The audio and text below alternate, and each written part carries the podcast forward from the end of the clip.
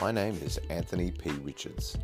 I'm a pastor and I started this podcast channel to equip, encourage, inspire, and challenge you to passionately live to your potential in Christ through the Word of God. For more information, you can go to my YouTube channel, Anthony P. Richards.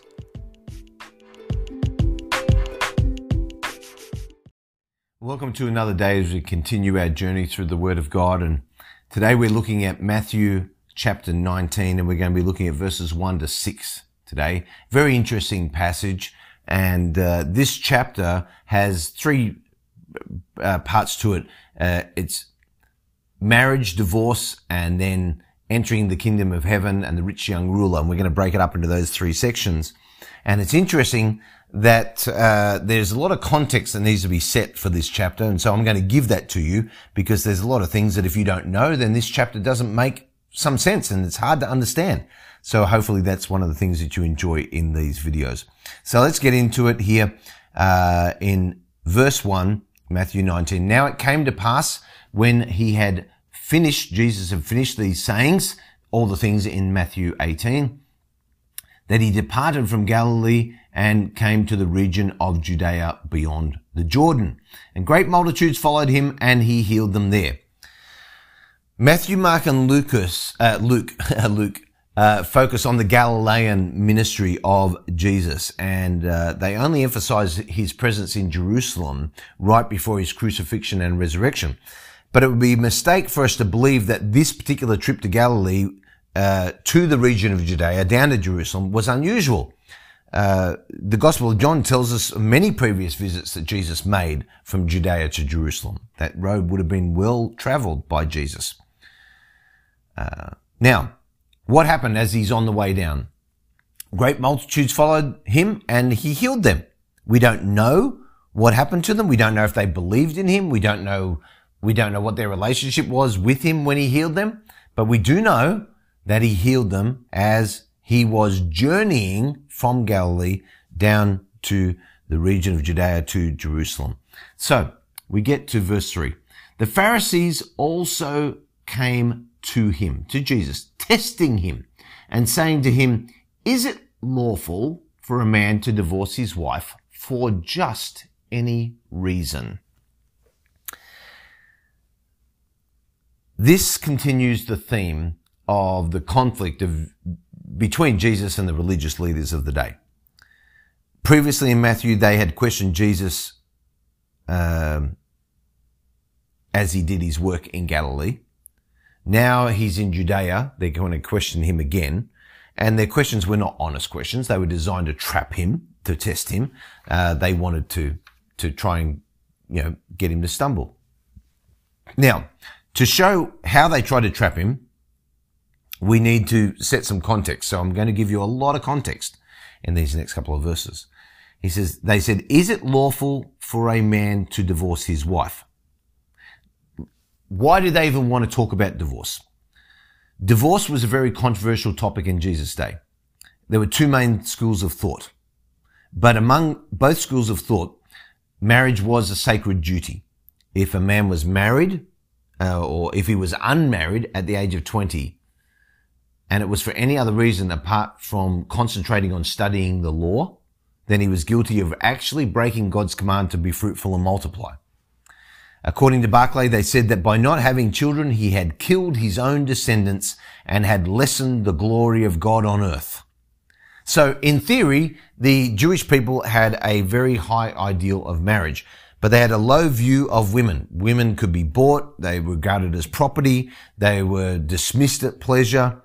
Uh, and, and it, it's sad, really, the, the low view that you know, men had of women in, and society had of women.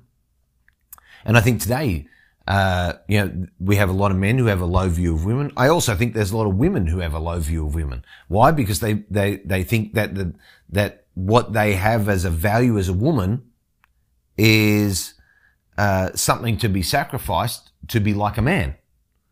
And there is a wonderful distinction of who a woman is in, in God. And I think that we need to make sure that we continue to have a high view of women.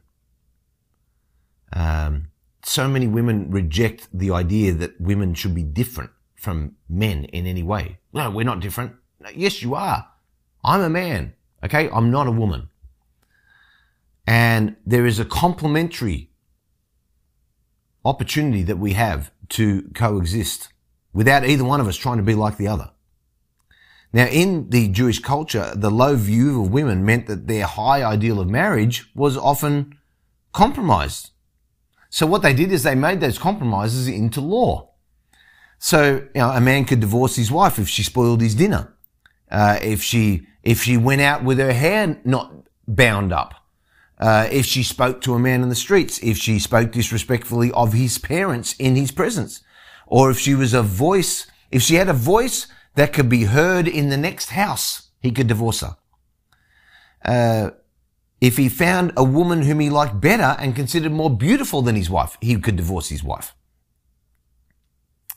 So, this, just to, just to give you a bit of an idea, a very controversial topic. The Pharisees are trying to trap Jesus.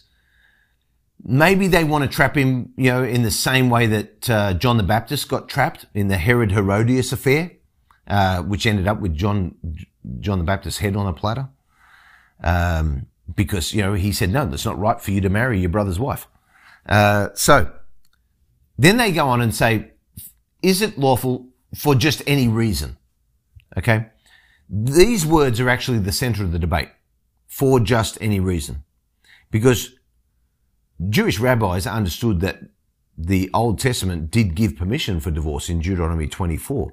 When a man takes a wife and marries her, and it happens that she finds no favor in his eyes because he has found some uncleanness in her, and he writes her a certificate of divorce, puts it in her hand, and sends her out of his house. So, each one of the two schools of thoughts in Jewish culture believed and understood Deuteronomy 24 verse 1. The problem was they had different definitions of the word uncleanness. Some understood uncleanness to mean sexual immorality only, and they said that was the only valid reason to, for divorce. Others said uncleanness meant any kind of indiscretion. Uh, rabbis of the day, certain rabbis with the school, different schools of thoughts, uh, had many sayings about bad marriages and about bad wives. They said that a, bad, a man with a bad wife would never face hell because he had paid for his sins on this earth. They said that the man who is ruled by his wife has a life that is not life. They said that a bad wife is like leprosy to her husband, and the only way he could be cured was by divorce. They even said that if a man has a bad wife, it's a religious duty to divorce her. So this is the context of why they were testing him. In their question, the Pharisees tried to get Jesus to side with one or the other. Which is it? Is it sexual immorality or is it all these other things? Now they knew that if he, if he agreed with the side that said it's all these other things, then it was clear that he did not take the law of Moses seriously. If he agreed with the school of thought that it was sexual immorality only, that that would be very unpopular with the multitudes. And there were a lot of Jewish people who wanted easy access to divorce. So the religious leaders thought they'd caught Jesus in a conundrum. They caught him between a rock and a hard place where if he stands up for the, for, for the truth of, of the law of Moses and the interpretation, the most strict interpretation of that, he'll be unpopular. And if he goes the other way, then he didn't have any respect for the law of Moses. So they weren't being honest in their question. Verse four. And he answered and said to them, have you not read that he who made them at the beginning made them male and female? And said, For this reason, a man shall leave his father and mother and be joined to his wife, and the two shall become one flesh. So then, they are no longer two, but one flesh. Therefore, what God has joined together, let not man separate. Pharisees wanted to talk about divorce, rabbinical opinions. Jesus wanted to go back to scripture and talk about marriage. Jesus began with the first marriage, the one between Adam and Eve. And this emphasis on the scriptures and on marriage rather than divorce is actually a very wise approach for anyone interested in keeping a marriage together. Concentrate on what marriage is, not whether divorce is permissible. Doesn't always end uh, in, in no divorce taking place. But focusing on marriage is what Jesus wants us to do. Spurgeon, our Lord honors Holy Scripture by drawing his argument therefrom. He chose specially to set his seal upon a part of the story of creation. Adam Clarke, by answering the question not from rabbis but from Moses, our blessed Lord defeated their malice and confounded their devices. William Barclay. In the case of Adam and Eve, divorce was not only inadvisable, it was not only wrong, it was completely impossible. For the very simple reason there was no one else whom either of them could possibly marry. David Guzik, divorce cannot be seen as a ready option when things are difficult in married life. Marriage is like a mirror. It reflects what we put into it. If one or both parties has divorce readily in their mind as a convenient option, divorce will be much more likely. D.A. Carson. If marriage is grounded in creation, in the way God made us, then it cannot be reduced to merely a covenantal relationship that breaks down when the covenantal promises are broken. So Jesus talks about what God did in creation with male and females. He who made them in the beginning made them male and female. He quotes Genesis 1:27. And Jesus indicated that God first made men and women different and that then he joins the two that are different together in a marriage. This is where Jesus asserts God's authority over marriage. It's God's institution. It's not man's. So he gets to set the rules. And he brings the issue back to the scriptural foundation of marriage. And Jesus makes it clear and plain that couples must forsake their singleness. That's when he says a man will leave his mother and father and he will come together in one flesh relationship. The law of God was not, Poole said this, that a man should forsake his wife whenever he had mind to it, but that he should rather forsake his father and mother than his wife that he should cleave unto his wife, living and dwelling with her. So Jesus says, have you not read? He knows that they want to trick him about the law. So he says, let's talk about what the Bible says. That a man shall be joined to his wife and the two shall become one flesh. Back to creation, back to Adam's statement in Genesis 1.23, we see that men and women are different. But they're joined together as one and they complete one another as one flesh. Adam. Can you imagine Adam saying to Eve, look, you are different from me, but you are made for me and you are made from me. We're not the same, but we are one. Men and women, think about this. Men and women had different sources of creation. Men and women had different methods of creation. Men and women had different times of creation and men and women had different names at creation. And despite these creation rooted differences between the natures of men and women, God calls a husband and wife together to become as one and one flesh. And this process of things not alike coming together is part of God's great work in marriage. It's the work of sanctifying, the work of providing a good parental team for the children that will be born out of that marriage. And the idea that they shall become one flesh includes a sexual union, but it also goes far beyond it. Barclay, marriage is given not that two people should be doing one thing together, but that they should do all things together.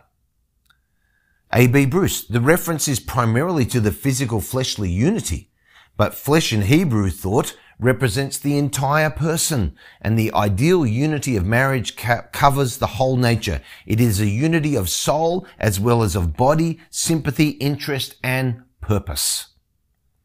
The two shall become one flesh. What does that also do? It also prohibits polygamy, being able to marry multiple people. Polygamy uh, was was allowed in the Old Testament but it was never God's best, and it would have been easy to see that in Genesis chapter 2, verse 24. And so Jesus says, What God has joined together reminds the Pharisees that marriage is spiritually binding before God. It's not merely just a social contract. It's as God has joined together. So he expects, he expects man to honor what he has joined together. The, the word joined together is interesting. It's a, a word that is a little difficult to pronounce. Sune Zexwan, yoked together. Adam Clarke, as oxen in the plough, where each must pull equally in order to bring it on. Among the ancients, when persons were newly married, they put a yoke upon their necks or chains upon their arms to show that they were to be one, closely united and pulling equally together in all the concerns of life. What do we observe from this? When people want to talk about divorce, let's talk about marriage first. There's biblical reasons for divorce. We're going to talk about that.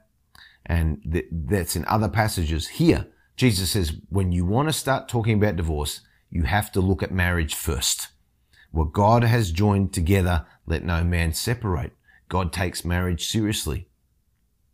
So that's one of the things. Now, is this a difficult passage for some? Yes, I'm sure it is. And I know that there's many people who've been through the pain of divorce and, and maybe it was something you didn't want to. Uh, was you felt like it wasn't your choice. Or maybe it was your choice and you regret it now.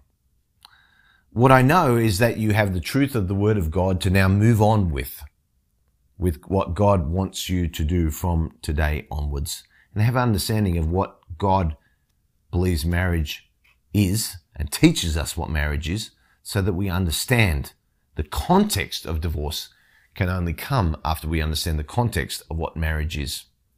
Heavenly Father, thank you for just making it so clear to us that even when Jesus was tested, he was able to talk about your original intentions in creation of creating men and women different in a way that they can be joined together as one, one flesh.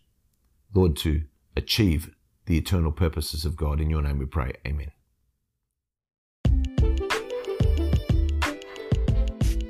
Thank you so much for listening.